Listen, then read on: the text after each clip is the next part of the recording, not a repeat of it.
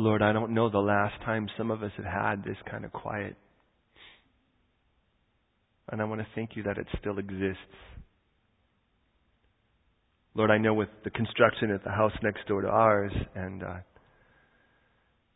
and just the busyness of life, we can get to that place where it's really hard to be still and to know your God.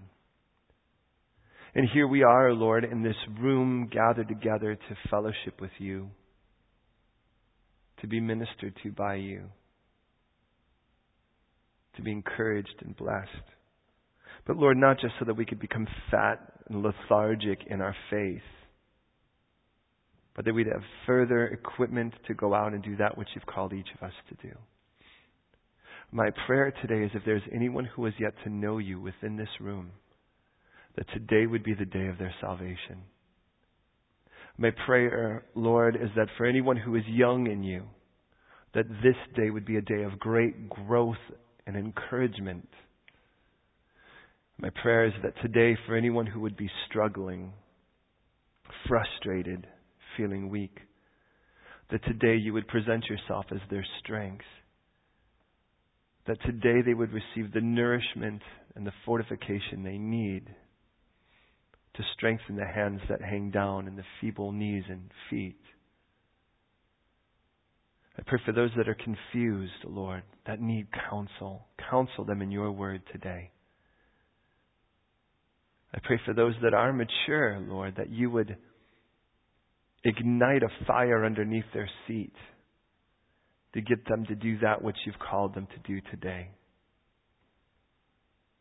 Lord, I pray that every one of us will take that step farther into who you've made us or remade us, reinvented us to be, to fulfill the calling you've placed in each of our lives. First and foremost, to choose that better service of just sitting at your feet. So, Lord, I pray today we would have so much fun in your word that by the power of your Holy Spirit, your word would burst open and come alive and just full of color for each of us today. And in that, Lord, in that, you would speak to every one of us intimately today. Lord, where we need you to, to speak, where we've been craving you to speak. Speak to every one of us today as individuals, but also speak to every one of us as a family. Thank you so much, God, for the sweet three years you've already given us and the sweet blessing of the future that lays before us. Thank you, Lord, for the way you're building this beautiful family into an army. And in that, Lord, an army for you, not with guns, for the weapons of our warfare are not carnal, but they're mighty in you. So, Lord, even today, may we be completely captivated in your word. May we all be drawn in. May we worship you with our attention our intention to apply it and our retention. And Lord, may we today be consumed in you. May we come with willing spirits and stirrable hearts. In Jesus' name. Amen. I would say today, as I would any, please don't just believe me. Don't just assume it's true because I say so. Search the scriptures. Let the Bible always have the final say. It's been three months now since chapter 12. I should say, we reached Mount Sinai in three months. We've been in ten places starting in chapter 12. We left the town of Ramses and went to Sukkot and a lot of other places, some of which, by the way, will only be mentioned later on in Deuteronomy. Small places, but places also like Elim and Sukkot and the wilderness of sin for which we've bound ourselves now. We've seen the Red Sea split open and wall up on both sides to the depths. We've seen all of Pharaoh's army drowned in a watery grave. They're engulfed in such. The pillar of cloud and fire leading us by night and day. Bitter water made sweet by the throwing in of a branch. Quail to give us meat. Bread that fell down and continues to fall down from heaven. Moses smack a big rock and give two million people something to drink. The Amalekites attacking in the valley of Rephidim. Joshua, we finally meet there in the valley of Rephidim. And there Joshua is raised up and Moses with his hands raised high, we see the victory. We've seen all of that. We've seen God bring in then, at Moses, at the request of Moses, his father-in-law, Moses is this is, that there should be help. 70 elders raised up from among the people to assist Moses in this responsibility. To assist him. And thus they did. And there they're back now at Mount Sinai, which by the way, Sinai, the same place that God spoke to Moses in Exodus 3:12, when Moses was still tending the sheep and when he saw the burning bush. That burning bush, by the way, there at the base of Mount Sinai, the same place where the people are encamped now. Now, the last time he was there before this, he was chasing sheep, gathering them and keeping them together, and now he's chasing sheep, seeking to keep and hold them together. They just happen to be a little bigger and less fluffy and might I just say in some cases a little less lovable. Just the same, when God said in 3:12, "On this mountain you will worship me." Now Moses is being brought back. And Moses then in 19 and 20, God tells us the 10 commandments while all of us at the base of the mountain here not a single one of us not out of our camp, or not out of our, our tent, but all of us there gathered together, and the voice so powerful and so loud, as Hebrews reiterates in chapter 12, the people begged, please don't let us do this anymore. We can't bear this. Moses, you just handle it. You be our go-between. And so Moses heads up on the mountain and begins to receive the social law. The Ten Commandments, we had all heard it. And as Moses heads up for 40 days and 40 nights up on the mountain then to receive now, the first thing that God says is, now that we've discussed this, let's get to business.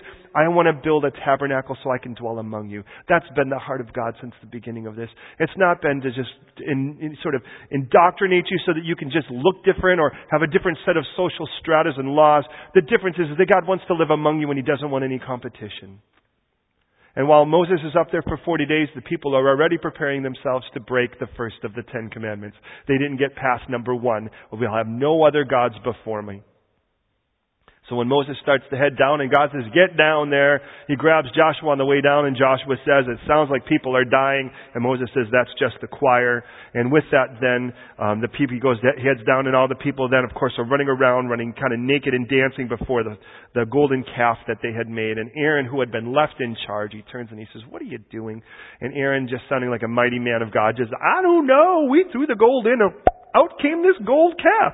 And so that's his sort of excuse for the whole thing. Moses will ground it into powder, throw it into the water, make them drink it so you don't even worship the water. And then say, all right, I'm going to go back up the mountain and try to make sure that God doesn't kill you. And Moses is up on the mountain for another 40. As Moses is up on the mountain for another 40, he intercedes for the people. And when he comes back down, his face is glowing. And as his face is glowing, he has a new set of the laws. Same, same Ten Commandments. This time, though, because the first set he broke on his way down the first time in his anger. Now Moses has come down with a second set. And as he's come down with a second set, the difference now, Moses is Mr. Glowy Face. That's the difference. And as the people see, and I, and I think it's just beautiful that when Moses received the law, that didn't make him glow. When Moses received the plans for the tabernacle, that didn't make him glow. But when Moses interceded for the people, Moses' face began to shine. He started to look like God. So Moses is head down now, and he's called this big meeting. How big? Every person.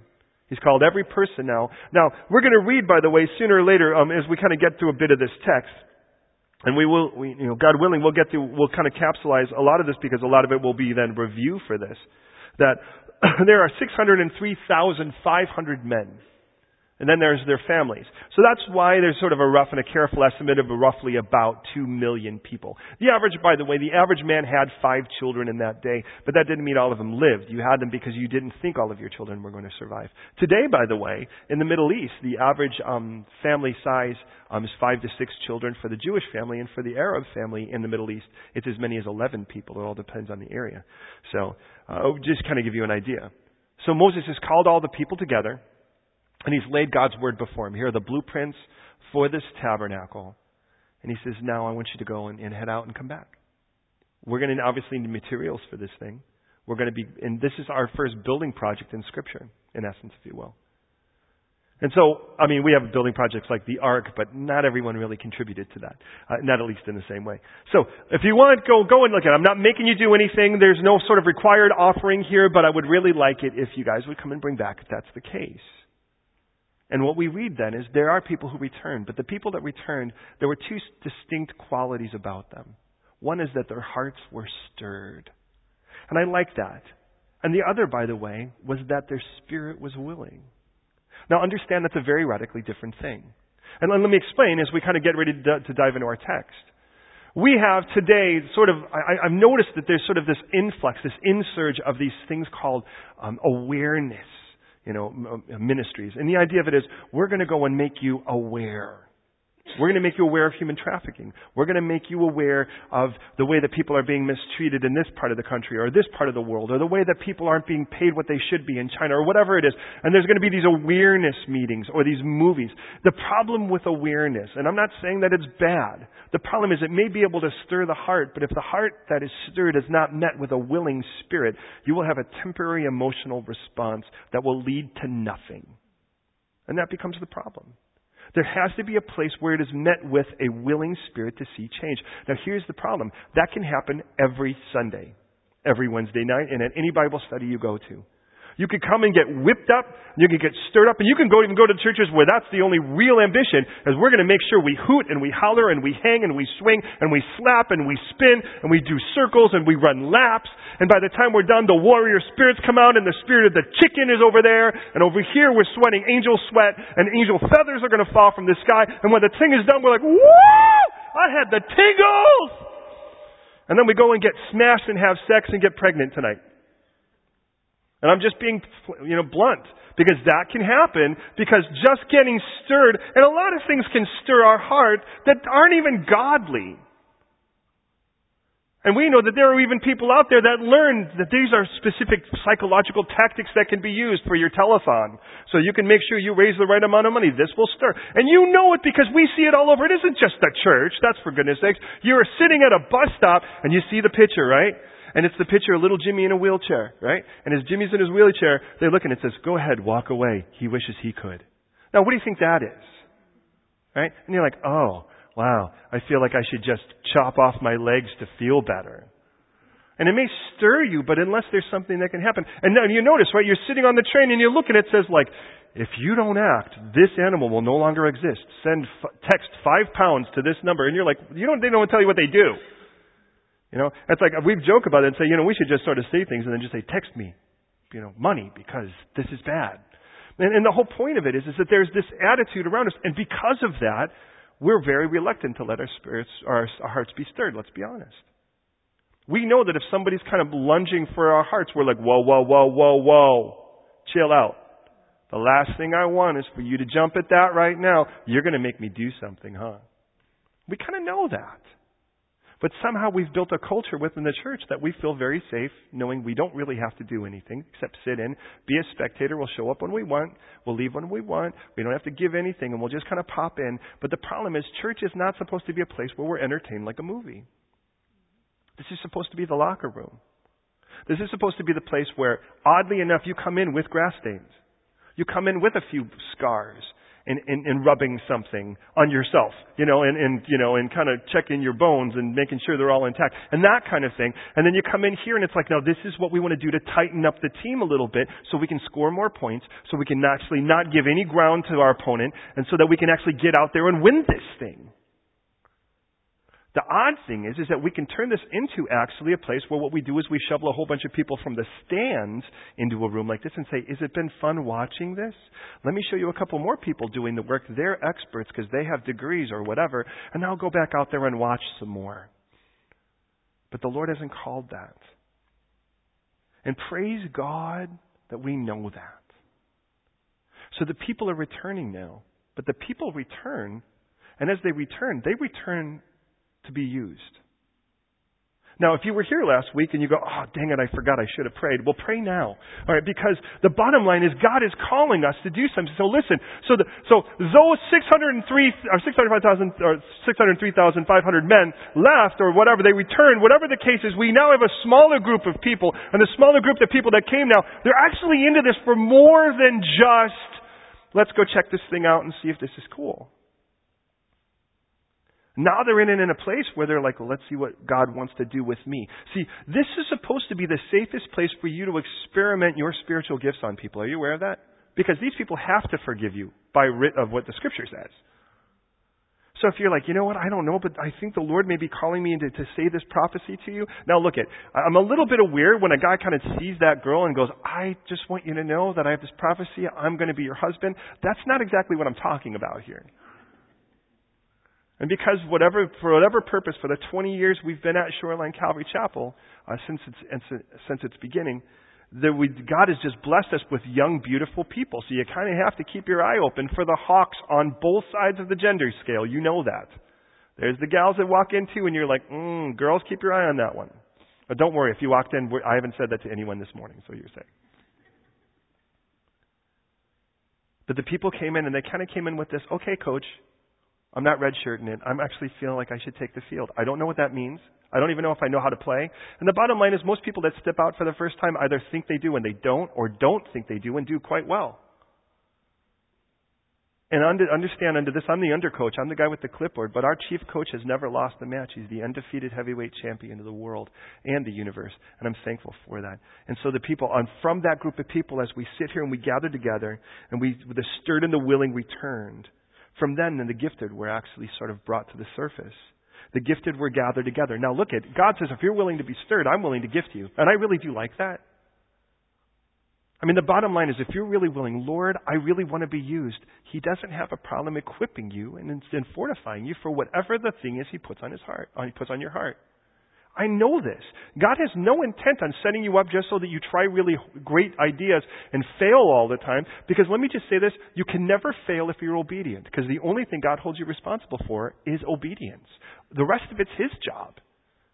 Now, understand sitting with pastors sometimes, that's a little hard to explain to them because some pastors, they're just not hip on that. They're like, you know, my church isn't a mega church. I'm like, yes, it is.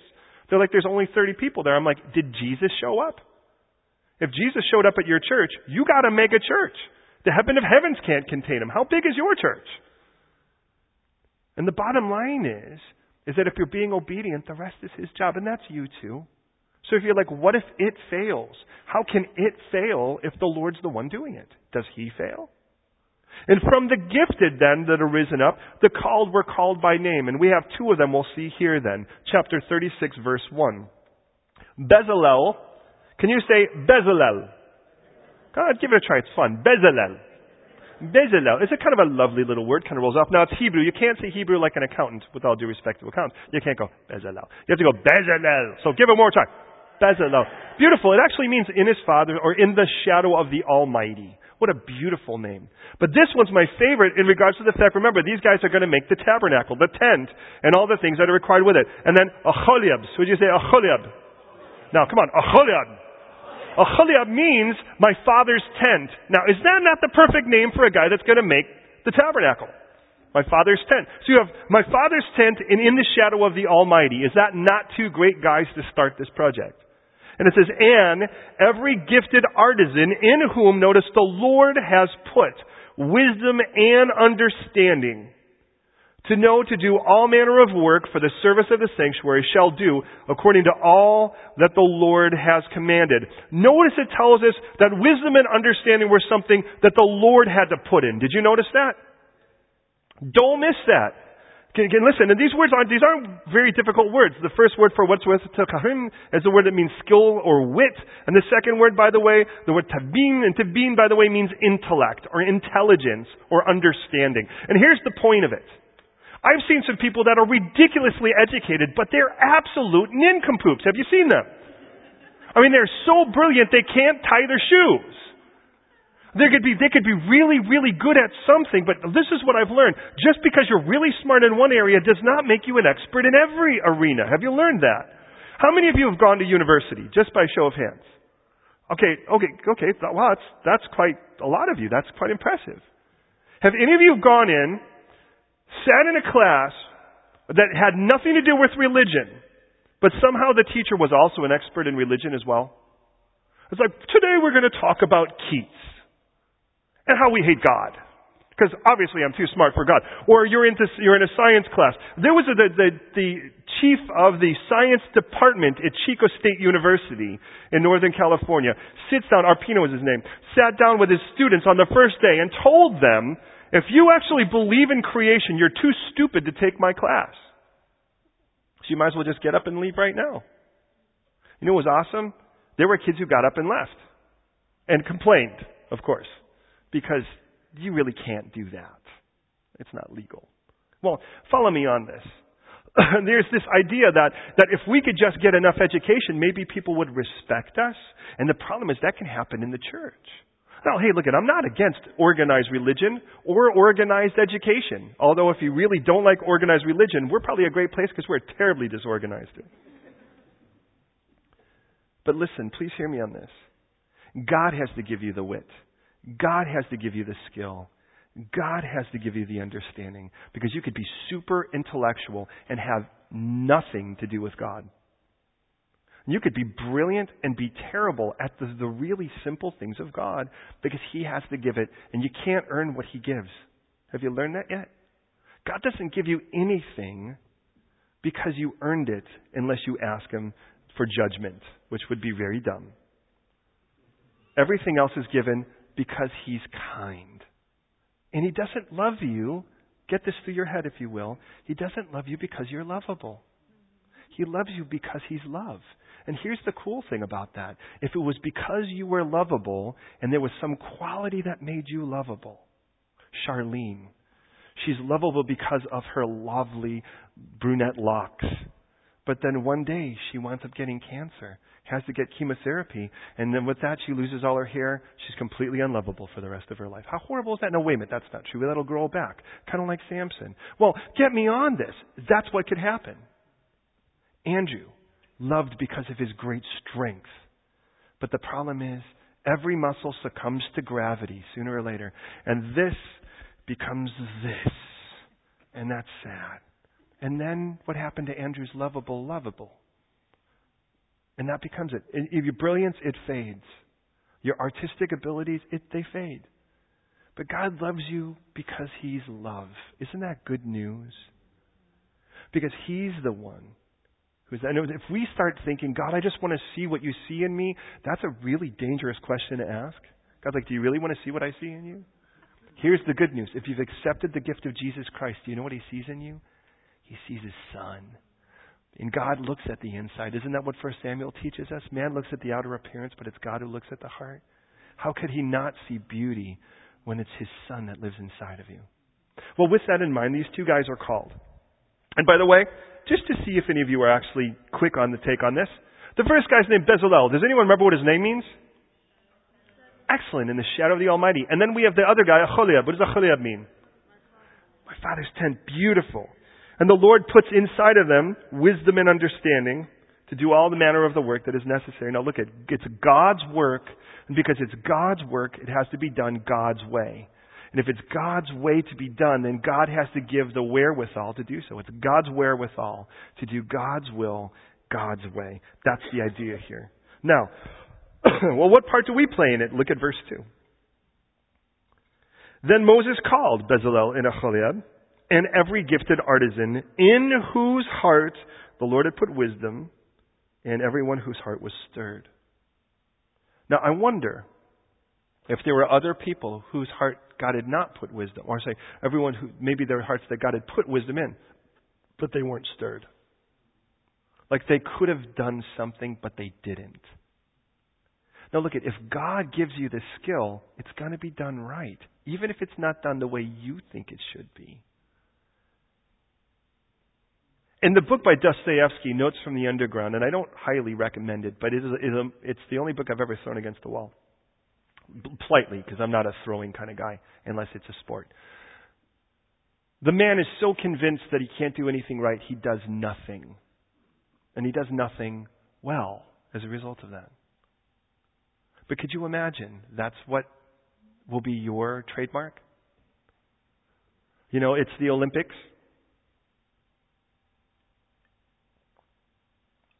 And everyone's in their like onesies, right? They're kind of unitards or whatever. And and there they all are sitting on the bench, and there's the Chinese gals, and they're all kind of getting ready, right? And it's like this, and and you know it's like, and they're like slapping that kind of stuff. Remember that kind of makes your hands all sticky, right? Kind of the chalk stuff, right? And, and, and you know they're all getting kind of ready, and there's all that, and just kind of shaking it, and kind of sitting there like that. And then there's Jade, and Jade's just kind of sitting there like this. She's got her unitard on. She's sitting there on the bench with the rest of them. And the girls are there, and they're, you know, they're kind of smacking the rosin. They're going to make sure they're picking up the bag and all that, and the girls do their thing. And then at the end of it all, you know, it's, it's, it's Jade's turn. And they're called Jade, and everyone's like, oh, Americans are, ah! And she's like,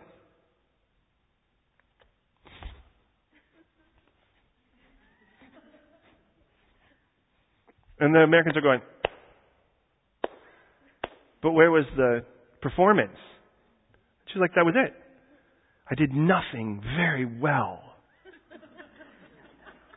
now, maybe in, in sort of a, you know, there are some think circles and think tanks where that might work. It doesn't in the kingdom of God. and it's like, we do we really think that God's gonna? It's like, well done, good and faithful servant. You were so good at, you were faithful at doing nothing well. Really? And it's like, look at, I'll put in your heart what's necessary. I'll give you all the skill. I'll give you all the drive. I'll give you all the ability. I'll give you all the wit. That's my job to equip. Your job's to say, okay, let's do it. Your job's to have a go for it in your spirit. And you're like, but what if God will make me do something crazy? Can I just say, as your coach, get over it. He's going to make you do crazy things. Do you realize those are the things that you love to tell people later? Like, let me tell you about a crazy moment. And we want God to do miracles in our life. We just don't want to be put in a position where He has to. Right? It's like, so all of a sudden the Lord's like, hey, I'm really winding up to do something really cool here, but if I'm going to walk on the water, I got to create a storm. And like, yeah, but can you just walk on the water? That's kind of cool in and of itself. And the guy's like, no, I'm not like one of those lizards. I'm going to make this something even cooler. But you got to trust me in this.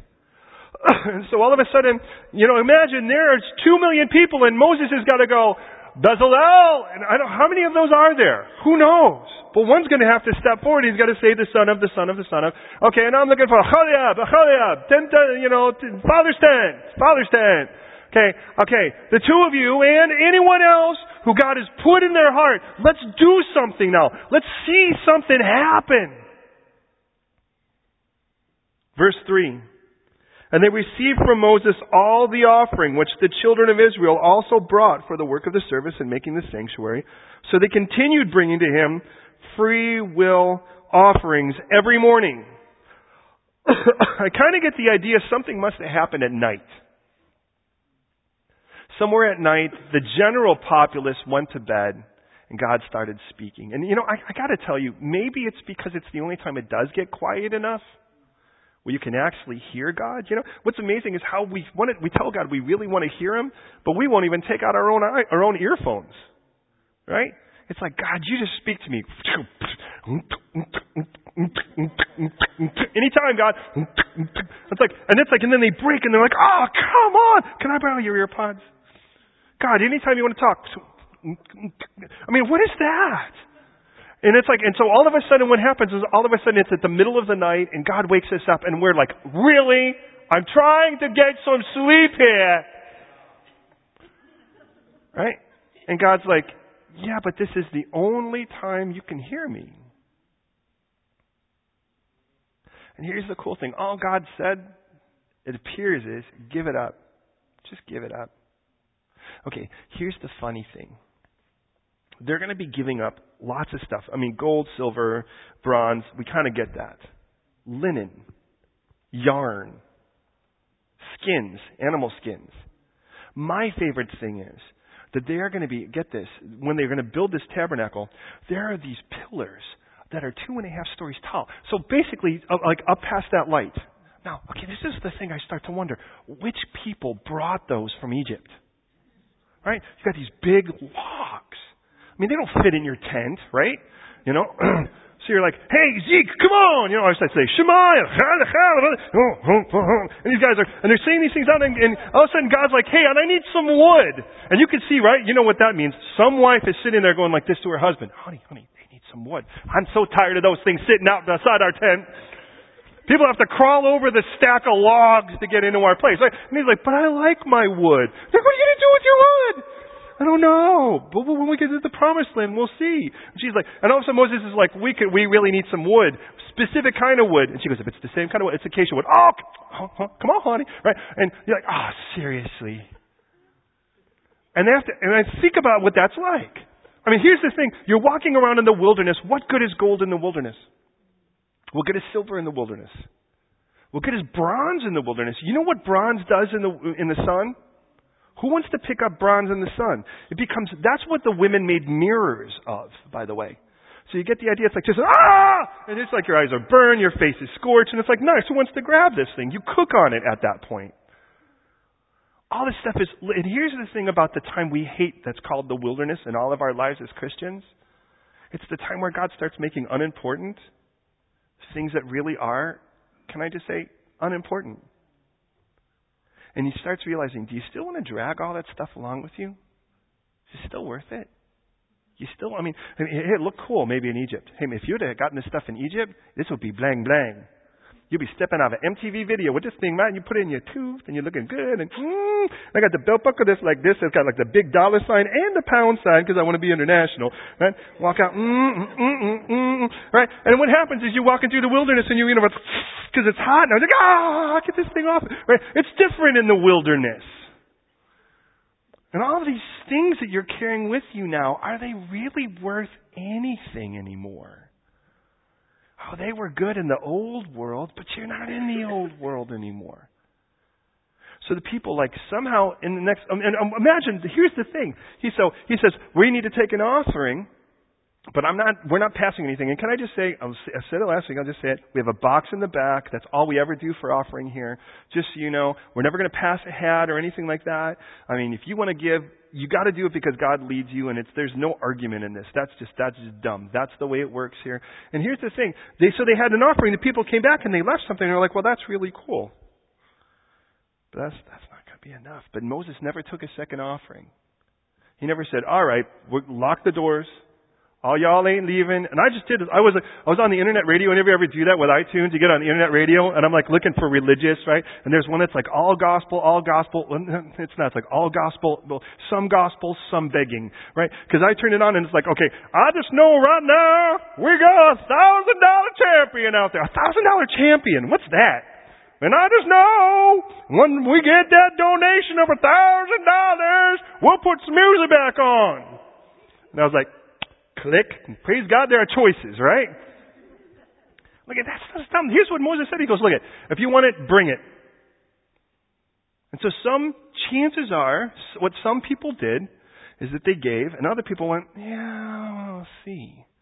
And then they tried to sleep another night, and God's like, huh? Huh?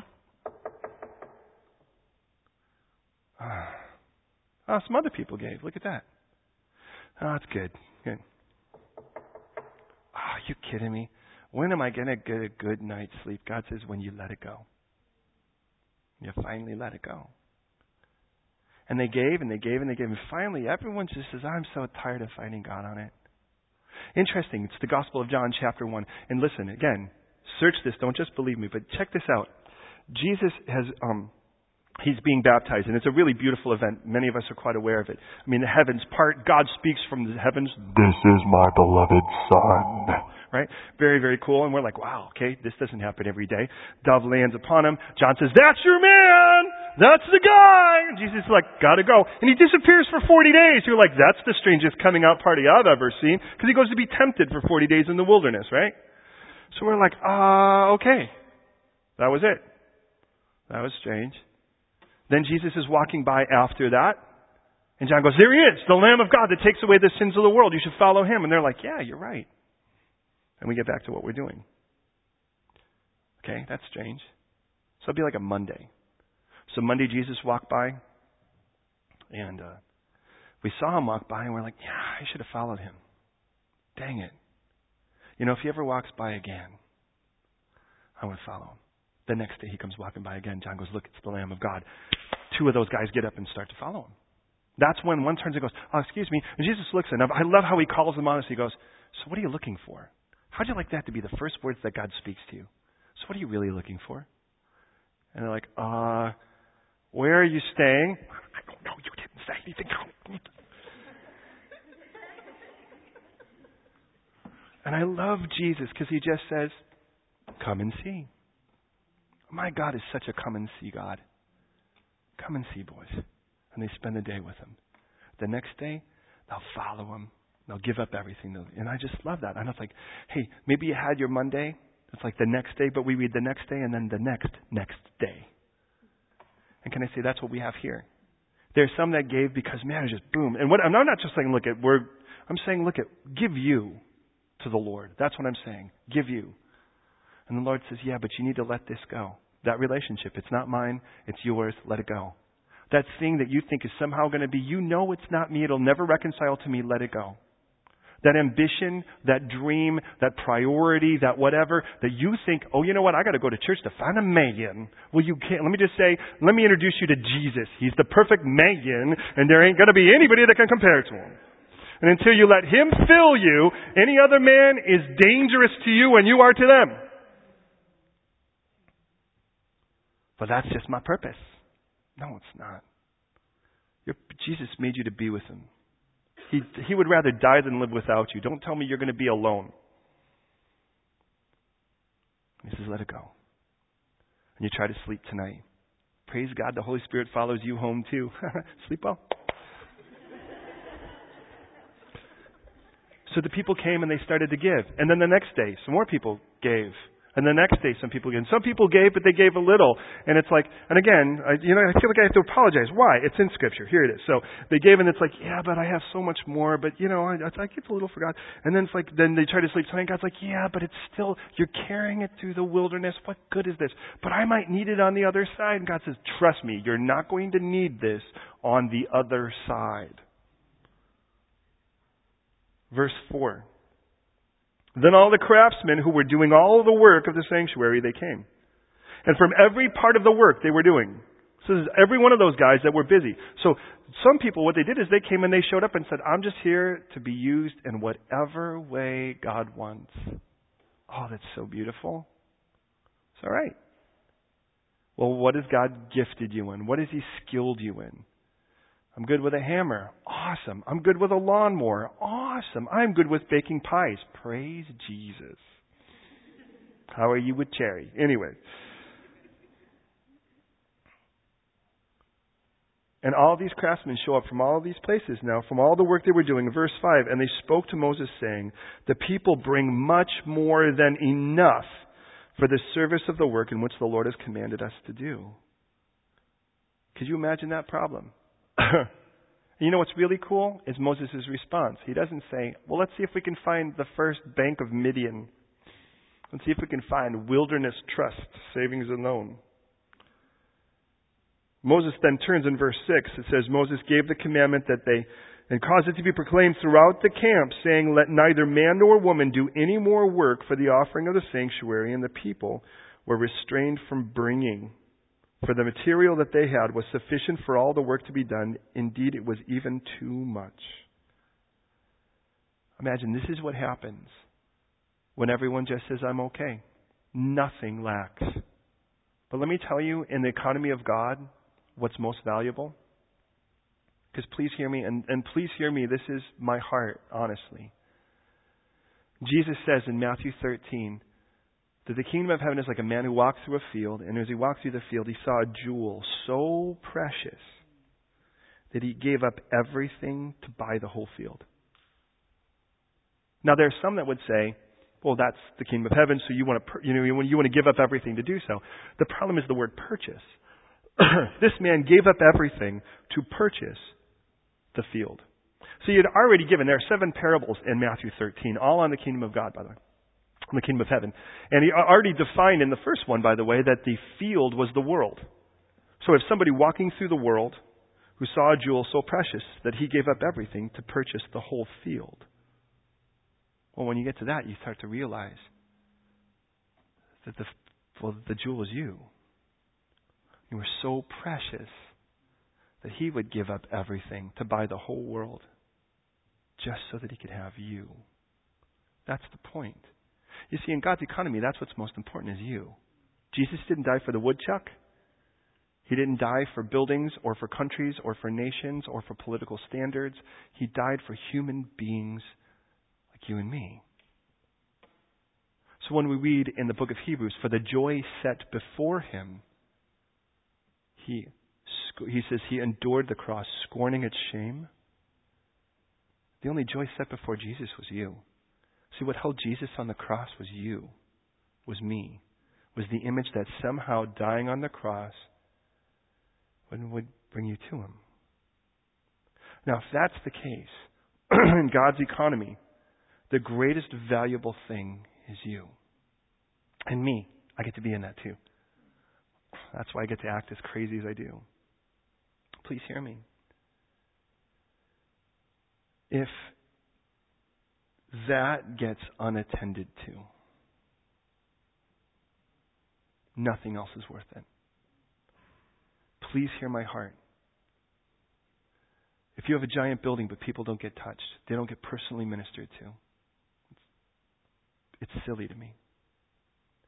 If you can have the big screens and the best technology and the greatest bands and the whatever's this and that, you know what I mean? And I'm not against that stuff in and of itself, although I will say we saw something like that in the States and we kind of we walked away from that because I want to know people by name. Not just my staff. But I can't do this. God never called me to personally minister to every human being.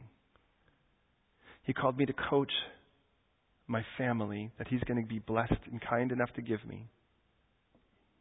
Like it or not, you. So that you can go out there too and touch lives. There are some people that will never listen to me. Just maybe because I'm American. Maybe because I'm tall. Don't hate me because I'm beautiful. I'm just kidding. I'm just kidding. But some will listen to you instead. Now, granted, there are going to be times where the Lord will lead you. And can I just say, I'm going to, I just, let me put it as simple as I can, and then we actually pick up the text quite quickly. In the beginning, as we see in the Gospels, the first thing is people just brought him. They didn't have any answers. Philip found Nathaniel, and he says, We found this guy, and I believe he's the Messiah. He's Jesus of Nazareth. And he's like, Why? Are you kidding me? He's like, Nazareth, can anything good come out of there? And instead of getting into some kind of debate like who Cain's wife might have been, he just went, well, why don't you just come and see? That was been my experience. I asked Jesus, and he said, come and see, and I'm come, and seen for myself. Why don't you come and see? Can I say that's the beginning of the ministry? Look at if you know that that's where my heart is, invite people to church. Just tell them to come and see for themselves. Come and see the greatest freak show on earth people being selfless and loving each other quite simply because Jesus saved them. That's as freaky as it gets. Camden has nothing to compare to that. We are the scariest thing to them. Are you aware of that? We really are. They're like, I've got my pentagram. I'm like, yeah, whatever. It's a star. Do you know God put every star in its place? Ah!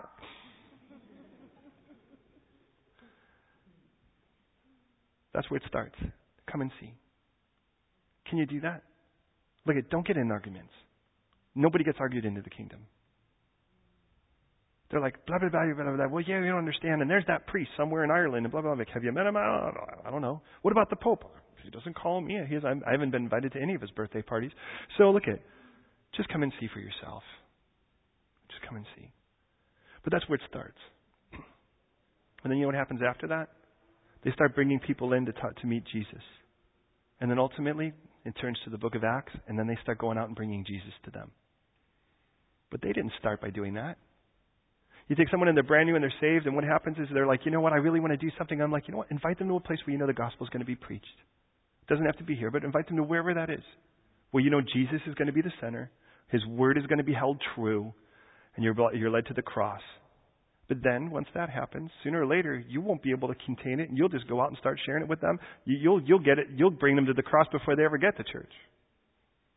And you, and I can tell you, I've seen that in so many people, and just love it. At the beginning, it's like, "Hey, Pastor," and you watch that great look. It's like, "Pastor, this is my friend Betty." And you're like, "I know she's gonna get saved today, right?" And you watch a handful of homeless guys that come walking in, and I love a church that's like, "Awesome, let's love on those guys. Let's watch them come to Jesus." And then what happens sooner or later, you watch that same person. It's like, hey, by the way, this is my friend Jill. She just gave her life to Christ. I just thought we'd go to church together. And be like, ha ha ha. And you're like, wow, look at you grow. But start with the simple, right? Now, back in our text, by the way. These people, by the way, all they did is they kind of handed it over. They're like, you know, whatever it is, Lord, it's yours. And then God says, well, what about this? And you know, I love it because you see this happen so often. It's my life too. Maybe it's not yours. It's just people I, I know. They're like, God, I have everything. And God goes, what about that? And you're like, no, not that. But everything else I have is yours. What about, no, no, no, but, but everything I have is yours, right? And God's like, and I love that God just kind of knows, what about that? And you're like, ah. Verse 8 it says, Then all the gifted artists, artisans among them who worked on the tabernacle made. And then he starts listing to the specific degrees that have been listed out already in our text prior. He gave us very specific requirements in regards to the length, the materials, and so forth. And the reason why it is this articulate now is to make sure that you know that they did it according to what was required. That's the idea. So how does that work? Verses 8 through 19 then, the curtains that were made then of the goat's hair and the ram skin dyed red, the badger skins and so forth, they're made. 20 to 34, those big boards in the sockets that were made in the structure. 35 and 36 are the veil and the pillars. 37 and 38 is the screen and the pillars that hold them up. That's the whole chapter. The following chapter, by the way, and by the way, did you notice when the man made it, they made the outside first? It's interesting. God, when he started talking, he talked from the inside out.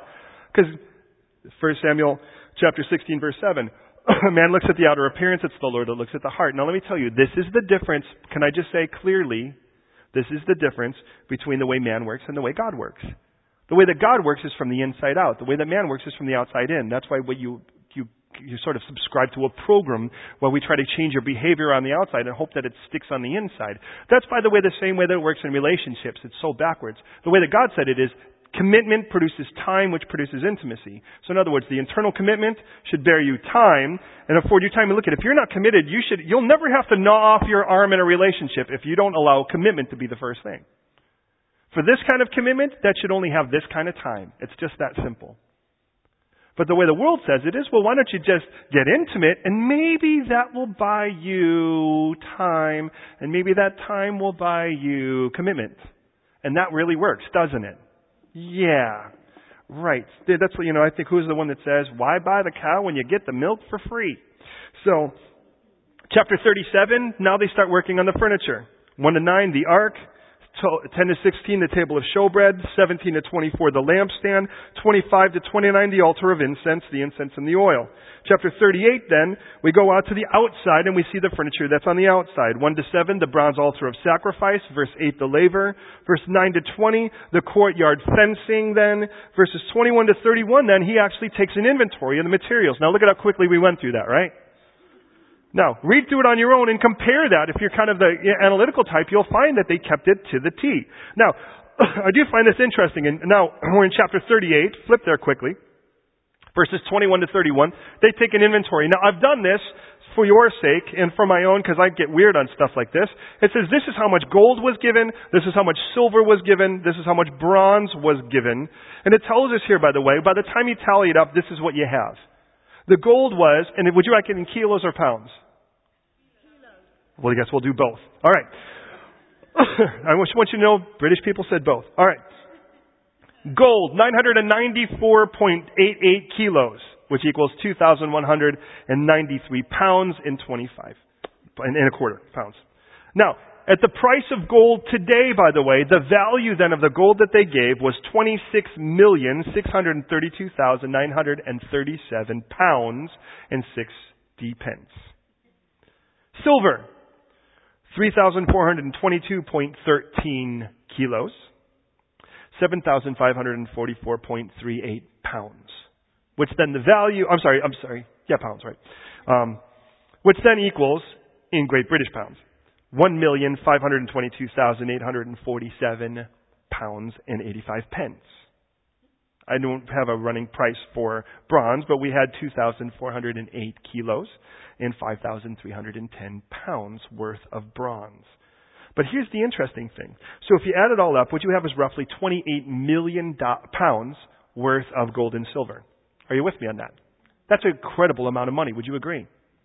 And it tells us, by the way, that all the men gave, at least in this, 603,500 men. Here's the interesting thing. If just the men gave, to give you an idea how interesting this is, at least for me, for you, you could say whatever. If every one of those guys gave, to equal this 28 million pound reserve that they've given now, that's only 48 pounds apiece. Do you realize that? At 603,500 men, if every one of them actually just gave that 48 pounds, that would have equaled the amount of all of that gold and silver. Is that not radical? See what happens when everybody kicks in. And that's the radical, that's the radical thought, is what happens when the church is 3% of the people actually give. And I'm not talking about even financially, I'm talking about time, hey, setting up and tearing down, going out and evangelizing, just going out and being a light to people. What happens? Well, no wonder why the people think that, the, that Christians are the minority, because the vast minority of them, or the vast majority of them, aren't doing anything. What would happen if every, every one of you just said, all right, Lord, all that I am and all that I have is yours. What do you think would happen? Because that is all it takes. Is God's just looking for stirrable hearts and willing spirits. Are you with me on that? Chapter 39, 1 to 21, the high priest's clothing. Verses 22 to 31, the other priest's clothing. And then we close it up with these verses. Look at it with me. You're in chapter 39, verse 32, and we close with this. Thus all the work of the tabernacle of the tent of meeting was finished. All the children of Israel did according to all that the Lord had commanded Moses, so they did. So they brought the tabernacle to Moses. Now I think that's kind of interesting, don't you? How exactly did they bring the tabernacle to Moses? I would have thought they would have brought Moses to the tabernacle. Just the same it's supposed to be. Maybe they didn't bring it set up. The tent and all its furnishings, its clasps, its boards, its bars, its pillars, its sockets, the covering of ram skins dyed red, the covering of the badger skins, the veil of the covering, the ark of the testimony, its poles, its mercy seat, and the mercy seat. The table, all its utensils, and the showbread, the pure gold lampstand with its lamps all set in order, and all of its utensils, and the oil for the light. The gold altar. Excuse me. I'll be just fine. All right. And we continue on. So it says, and the gold, and it says the gold altar, the anointing oil, the sweet incense, the screen for the tabernacle door. The bronze altar, the gate of bronze, its poles, all its utensils, its laver with its base, the hangings of the courts, the pillars, the sockets, screen of the court gate, cords, its pegs, even its pegs. They're like, hey, Moses, look at our pegs. That's how important this is. Can I just say, listen to that all these artisans. Some guy is making the most beautiful tapestry that's going to separate the holy place from the Holy of Holies, the Kudishim to the Kudish of Kudishim. And although they look and they go, okay, Kadosh, Kadoshim, there's this beautiful thing. What did you make? And you're like, I made a peg. Seems kind of lame, doesn't it? But you see, that tent doesn't stand without pegs. Please hear me. The moment you said yes to Jesus, you became a part of the body of Christ, and there are no spare parts. God's way too good. No part sits latent. No part hangs out by itself, and no part is ever intended to sustain itself alone. Even the pegs. And you go, well, all I, all I do is make pegs. Praise God for you. You'd be amazed at how many little pegs are made to keep something like this up. People gave because their hearts were stirred and their spirits were willing. They gave their talents, they gave their time, they gave their resources, but nobody complained. Do you know this is the only time we're going to find in the wilderness where no one was complaining? Don't you find that interesting? We'll go from place to place. People like, where's my water? Where's my food? I miss meat. Oh, the garlic's in leek. Let's go back to Egypt. You're just going to kill us anyways. It's hot. I have a rash. You know, it's all kinds of things. But uh, are we there yet? This is the one point where you don't see anybody complaining, and everybody just says. And by the way, maybe because the people who were complaining weren't part of the project. Does that make sense? They might have been complaining. God's like, but let's not record that. Let's let's say let's talk about the good part of the camp. They're probably having their own meeting right now. I'm, I'm I didn't want to make the tent anyways. I'm going to start my own little ministry about how the tents of Satan. So the garments of ministry, verse 41. It says, again, I'm sorry, the hangings of the cord, verse 40, the pillars, the sockets, the screen, the cords, the cords, the pegs, all the utensils for the service of the tabernacle, for the tent of meeting. All the garments of ministry for, to minister in the holy place, the holy garments for Aaron, the priest, his son, his garments to minister as priests, according to all that the Lord had commanded Moses. So the children of Israel did all the work. Then Moses looked over all the work, uh, and indeed they had done it, as the Lord had commanded. Now, here, listen, here's the last thing, and we're going to go to prayer. It says, just so they had done it, as Moses, and then Moses blessed them. Is that there's one thing to say I'm available, but please hear me. You have to be available on God's terms, not on yours. Don't say, I submit myself to my, to my commander, and he gives a command, and you're like, nope, that's not going to work. And we can all be guilty of that. This country, and America too, by the way, we're very guilty of this, of saying we'll happily take God as long as He's on our terms. We'll happily become a Christian as long as it's on our terms. It's the moment you actually have to give up things you like that you start to see what kind of Christian you're really going to be. But if God really is the Lord, and He is, by the way, just in case you weren't aware, you can't say no, Lord, in the same sentence. That doesn't work. No, boss. Doesn't work like that. If I'm going to declare Jesus as Lord, I have to be willing to say yes. Because I trust that, by the way, do you know this? That there's one person who loves you more than you do? And that's Him. And He, by the way, even knows you better than you do. And He loves you anyways. And His plan for you is only to bless you, to make you better. The road there might be a rough one. But I guarantee you, you'll be very happy with the destination when you get there. Let me ask you something. Christians, is there any area you're fighting with God over right now? You are dragging through the wilderness, and right now in this season it means nothing. But you're still holding on to it, hoping that later on this will work out for your better? Is there something that God's been saying at night? You're afraid to get quiet because you know if you do, God's going to tell you something, and you know whatever it's going to be, you don't want to hear it? Today's the day to let it go. Would it be great to let go of your idols today? Wouldn't it be great today to raise your hands in total surrender and say, God, nothing restricts me from serving you, from following you, from loving you, from worshiping you the way you intend? Wouldn't it be great if that's where we were today? Wouldn't it be great if we walked out of here saying, you know what, Lord, this would be, this is it, today. I know there's going to be changes. I know that, you know what, and if, if I don't even have the power to let it go, just take it. Please, gently, take it. Would you? Would you let it go? Do you love Him enough to leave it? Do you love Him enough to follow? Do you love Him enough to take your hands up and say, Lord, I know that if you take this from me, you've got something better. Because if you don't, is He really Lord? Or is He just another thing you keep in your pocket to make your day a little better when you want it? He's not the genie in the bottle, nor in the book. It's His way. And see, what Moses' job was when they brought this stuff was not to see if they put forth good effort. His job was just to see if they did it according to God's way. So you know what? Let's cheat on our taxes, but tithe.